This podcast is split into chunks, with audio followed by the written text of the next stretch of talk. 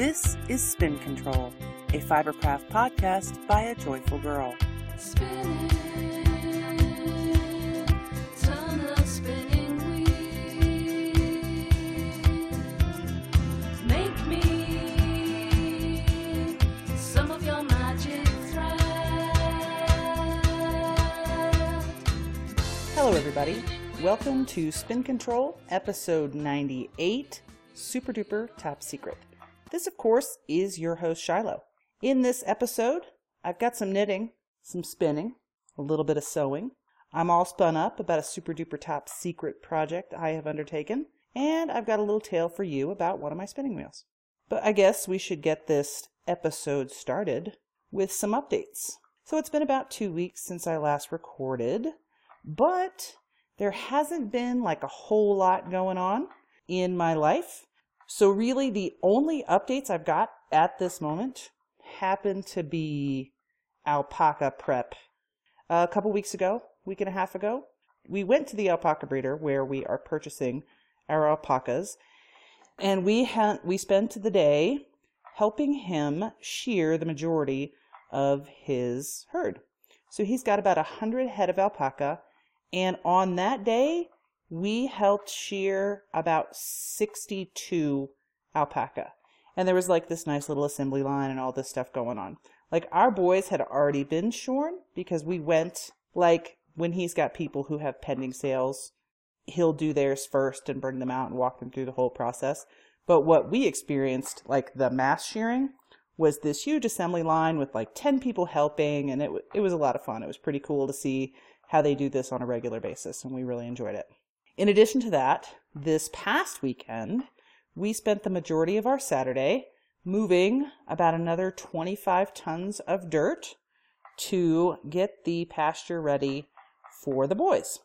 So I think if you recall, um, we had all of the dirt out in front of the barn had been eroded and washed away because the previous owners didn't have gutters or any sort of water mitigation in place near the barn. So what we did was build up about 24 feet in front of the stall doors, like out from the stall doors, built that up to about a 4% grade. One, so that the animals wouldn't have an 18 inch drop off out of the stall doors when they step down. And two, so that we can prevent future erosion and put in proper corrals and things like that for the animals. Because on our little farm here, we're going to end up with up to four alpaca plus one horse. So we needed to make sure we could, you know, properly house, water, and feed all five of those animals. So we've been spending the better part of the last couple months getting that taken care of. So that is probably the biggest update. And in theory, during the first full weekend in July, we plan to pick up our boys and bring them home. So that's the first two alpaca that we plan to add to our property, which is pretty exciting and I'm pretty happy about that. Well, that's about all I've got for updates. So I guess it's time to get this podcast started.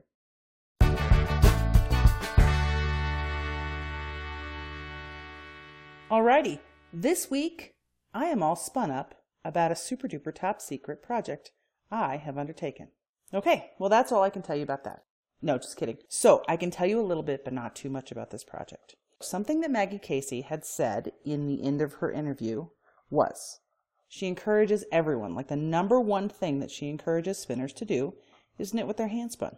So, what I decided I was going to do was design a pattern that was easy yet interesting that anyone can do that would encourage folks to knit with their handspun. Quick project, something to show off your handspun.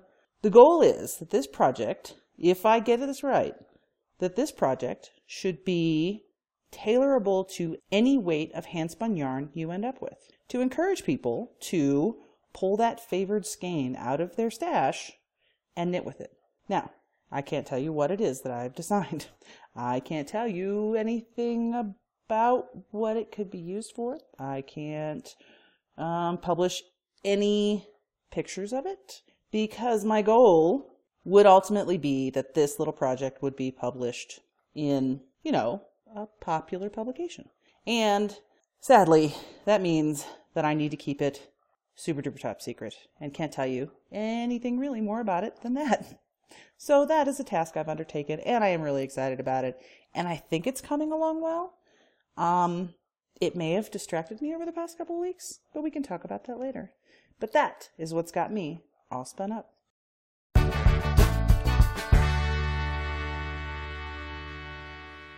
And now it is on to spinning my wheels. I would go so far as to say I haven't gotten very much accomplished. However, I've gotten a lot accomplished. The two pair of socks that I have on the needles are relatively stunted. I did not cast on that sweater that I had hoped to. The um, Isabell Kraemer summer sweater. It's summer. Oh gosh, I can't remember. The Isabell Kraemer sweater. I didn't make any progress on the vest that I had cast on, but what I did do was knit several swatches and do two sample knits of the Super Duper Top Secret project, which is pretty cool. Took up a lot of my knitting time, but totally worth it, I think, in the end. But now that I've got that pretty much worked out, um, I need to write it up and maybe knit a few more. Now that I've got that pretty much down though, and with the time frame that I'm working on, um, I should be able to get back to regular knitting and get those socks off the needles and maybe make some progress on the vest and the two garments, the vest and the sweater. That's pretty awesome. What else have I been up to? I did manage to finish the spinning and plying and setting the alpaca that I had been working on. So that was two bumps of alpaca fiber that I got from my mom for Christmas a long time ago. But I don't know what farm they're from. It's a local farm to her, and she happened to pick them up because she thought I would like them. And because like they're relatively random, they weren't even the same color of fiber. So, but that's okay. My plan for those is to knit them together in one project and probably alternate colors as I go. Maybe do figure out a way to knit it into a gradient. We'll see how that works out. That'd be pretty cool. But it will definitely be a small project. What I ended up with was right at about 300 yards of a worsted to Aran weight yarn. It's eight to nine wraps per inch, depending on, you know, where you are in the skein. It's relatively consistent, but I'm pretty pleased with that. And I'm happy that that project is finished and done. And I will link to pictures of it and all that, those details in my show notes. What else? Well, since I finished that project, what I have decided to do is go back through the other wheels that I've got in my inventory and see what fibers I already have on them and finish up some of those. So right now I am sitting behind my Louet S40 Hatbox reproduction that they made, oh geez, what year was that? It was probably 2015, 2016. And I bet if I turn this bad boy over, it will have a date on it. And it does not. It doesn't, but I could look it up if I really wanted to. I am spinning on a bullseye bump from Loop Fiber Studios in the colorway Earthling. It is about 5.3 ounces of merino, nylon, and Angelina. And I have to confess, I picked it because of the colorway name. And this is actually the first bullseye bump from Loop that I've ever spun, even though I happen to have several in my fiber stash. And I think I might have been starting to feel guilty when I decided that I want to take this project on. And I was looking for something to start spinning when I actually got this wheel. So you will hear the wheel probably. It's it's kind of clattery, but that's okay. I will get over that. But it's super cute little wheel and I really enjoy spinning on it. It's the only single treadle wheel or truly single treadle wheel that I have in my oh no, I think that might be a lie even. Yeah, that's a lie. I'll have to figure that out before I go saying it's my only single treadle wheel. But that's really all I've been doing in spinning. All right. Sewing. I actually have a sewing update. Ooh, fancy, huh? That rarely happens these days.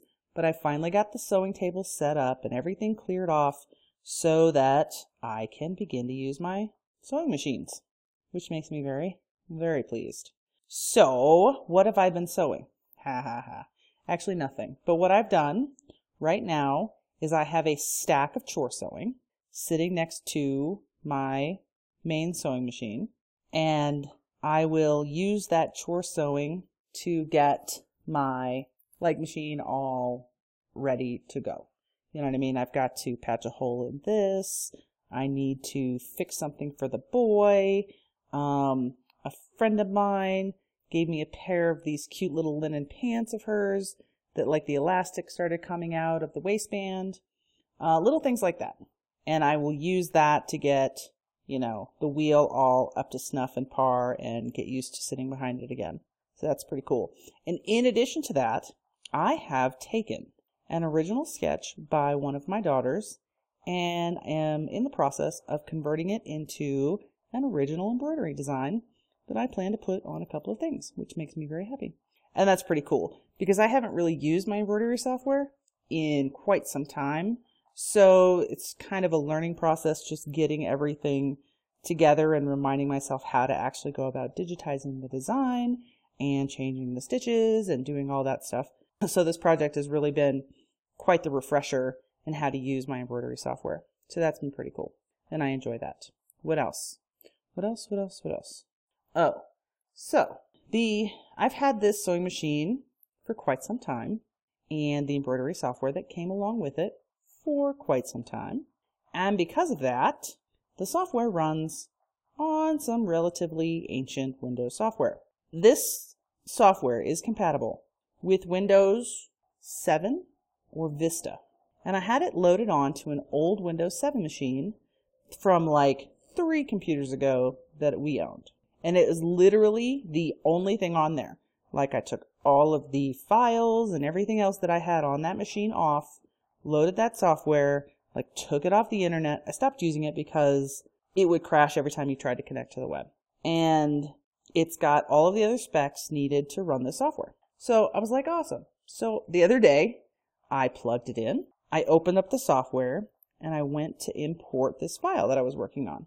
And it crashed. So we're looking at everything, and it looked like, like, oh, the power cable's not working. Plug it in, little green light doesn't come on. Okay, no big deal. I'm sure I can find something, like a replacement online, something like that, some universal adapter, AC adapter, you know, at the Best Buy or on Amazon or something, right? So I went through all that. And as it turns out, yeah, not so much.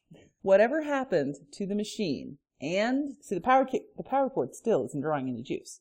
I don't know if the power cord shorted because it looks like there's an animal chew at the end, but it didn't completely separate it. I don't know if the power cord shorted out the machine in its entirety or what happened, but it's dead, like completely dead. Like it won't power on, it won't do anything, like nothing. I knew that like the battery had been dead for years. However, it still worked on direct power, you know, plugged into the wall and it was fine. And that was, you know, the fact that the battery was dead and wouldn't work anymore, and the fact that it wouldn't connect to the internet actually made it perfect to be the standalone computer for the software. Thankfully, I decided to save the computer after that, and I was like, oh Lord, please let this have Windows on it that is compatible with the software, or I don't know what I'm going to do. So the first machine was Windows 7. The second machine, thankfully, was Windows Vista, which is awesome because I was able to load the software and get that up and running. And the only issue with that is that I have some original designs that I had done before that are on the hard drive to that old machine. So I'm a little upset about that. I think I will survive. However, not super happy about that fact. But we will, I guess I'll just have to get over it. but that's what I've got going on in sewing, and hopefully in the next episode, I will have even more to report positive things about what's going on behind my spinning wheels, needles, and sewing machines.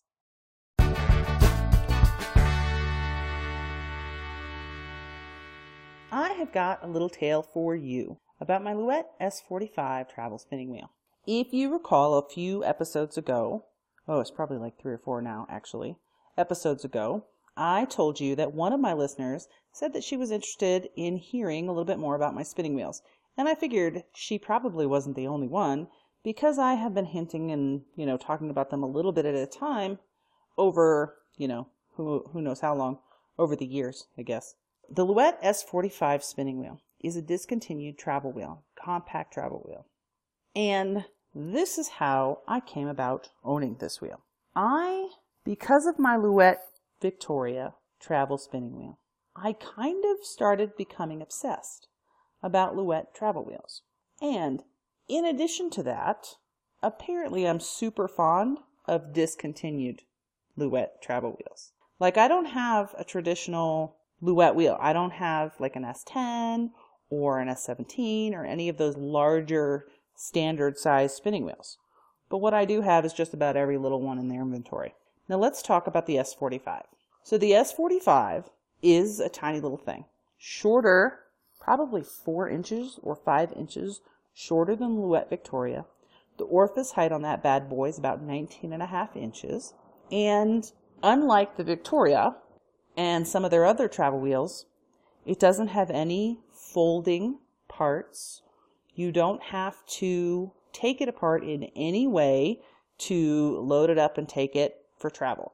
It literally is this tiny little compact wheel that just, you just grab it by the handle and go. And it's got three, it'll hold three bobbins at the same time, two like on board in a lazy Kate, and then one bobbin on the flyer assembly. Now, because this wheel is so compact, intended for travel, but doesn't have any like disassembling or folding parts, they had to get pretty creative to make it compact, light, and, you know, portable. It actually has three drive wheels. Similar to Louet, Ju- the Louet Victoria, it has a very similar double treadle setup. So it's got one footman that comes up and connects to a large wheel on the back. When I say large, I'm actually talking about eight inches ish. Now the treadles are connected with a rocker bar underneath in the same way, so it's not like a true double treadle wheel. It doesn't have two two footmen connecting to the pedals. It's got a singular one that comes up and connects to one wheel. Now, the primary drive wheel is in the back. It has a drive band connecting it to a smaller wheel below it that is connected to, you're going to love this, connected to like an axle that goes through the wheel to the largest of three wheels that's on the front of, of it. I'm totally going to have to post pictures of this because it's really interesting. So it basically has a three drive wheel system, which is pretty awesome and an interesting little pulley setup. So it's all compacted in one piece. So the front drive wheel, the large wheel, actually drives the flyer. So it's a flyer driven wheel, similar to the, their other travel wheels. And it's pretty cool. So I actually found this wheel. I even, I discovered that this wheel, I wasn't researching this, you know, Louet travel wheels, but I had forgotten the number of their hat, hat box wheel. So all of their wheels have numbers. Some of them have corresponding names, like the Hatbox, the Victoria, and the Julia, but I could not remember the number of the Hatbox wheel. And apparently, so I was like, you know, doing some Google Foo word chain searches to discover the wheel and using the image function to to find the Hatbox wheel. But then this picture popped up of the S45 and I went, oh, "Oh my goodness, what is this?" So that started my super eagle eye watching on Ravelry and on eBay and Craigslist in my local area to try to find one of these wheels. The wheel that I acquired was made in 2003, June of 2003. It's actually numbered on the bottom of the of one of the treadles so you can see. But this wheel is no longer on the market. So if you if you find one, you have to find it used and it's adorable and I love spinning on it. And that is the wheel that I just used for spinning the alpaca. The only issue that I see with that wheel is that you, it would be really difficult to take on a very large project. It doesn't have the tiniest bobbins that I've ever worked with. However, they're much smaller than most of the other travel wheels that I've got in my inventory. I think they'll hold about two ounces. Like, if you're stretching it, maybe one and a half, depending on how. It's probably more closer to one and a half ounces, and which isn't ideal I was able to execute my, my chain ply alpaca project on it with no issues, but that was only because I had a very small quantity of fiber that I was working with and I didn't have to transfer bobbins or anything like that to storage bobbins. So it worked out and it was nice and easy to take to knit group and things like that. So I was very, very pleased with it. And I love that little wheel. And in the future, I will tell you more about my wheels. And it looks like, by the sound of it, what I'm going to have to tell you about will be my Hatbox wheels. And all of the Hatbox wheels that have come in and out of my life over the past, mm, say, four years. Because that is an interesting tale in and of itself. All right. And that is all I've got in Spin a Tale.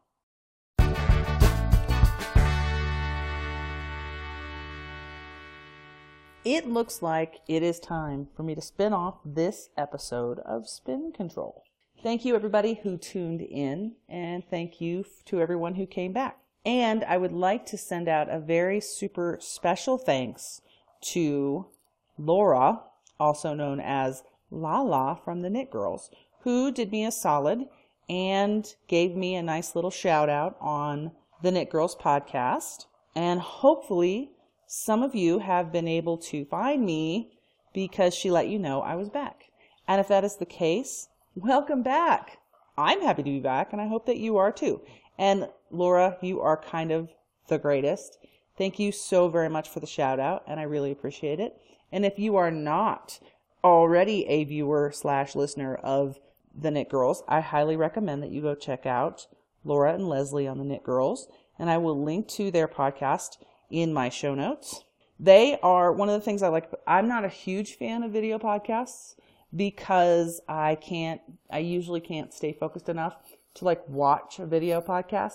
However, Laura and Leslie are one of the video podcasts I have stuck with because they talk enough and they're descriptive descriptive enough in what they're saying that you don't have to constantly have your eyes on to know what they're talking about. But when they do talk about something like they're holding up their knitting, you know, you can glance over. I can pull my iPhone out of my pocket and see what they're talking about. So that is the kind of video podcast I prefer. They're super interesting. I love their exchanges. And if you aren't a listener, you should probably be. All right. Thanks again, everybody. I really appreciate you tuning in. This episode, I will be, I know this is going to be risky, but listen, I am going to be leading us out with a song by the Grateful Dead called Sugaree. Uh, I don't know why, but I absolutely love that song. And it happened to come on my Pandora today. So I decided, hey, I will share that with my listeners. And I will try to find a version that's not like super long because they have some like 15 minute versions of the song. And that is just relatively ridiculous. I love the song, but I can't like stay with it that long. Try to find like a four minute version. I really appreciate you tuning in. As always, you can get the details about this episode and all the past episodes at spincontrolpodcast.com. Catch me on Ravelry as a joyful girl. Follow me on Twitter as a joyful girl maid, or catch me on Instagram as Forever Handmade. Thanks again, guys. I will talk to you soon. when they come to take you down.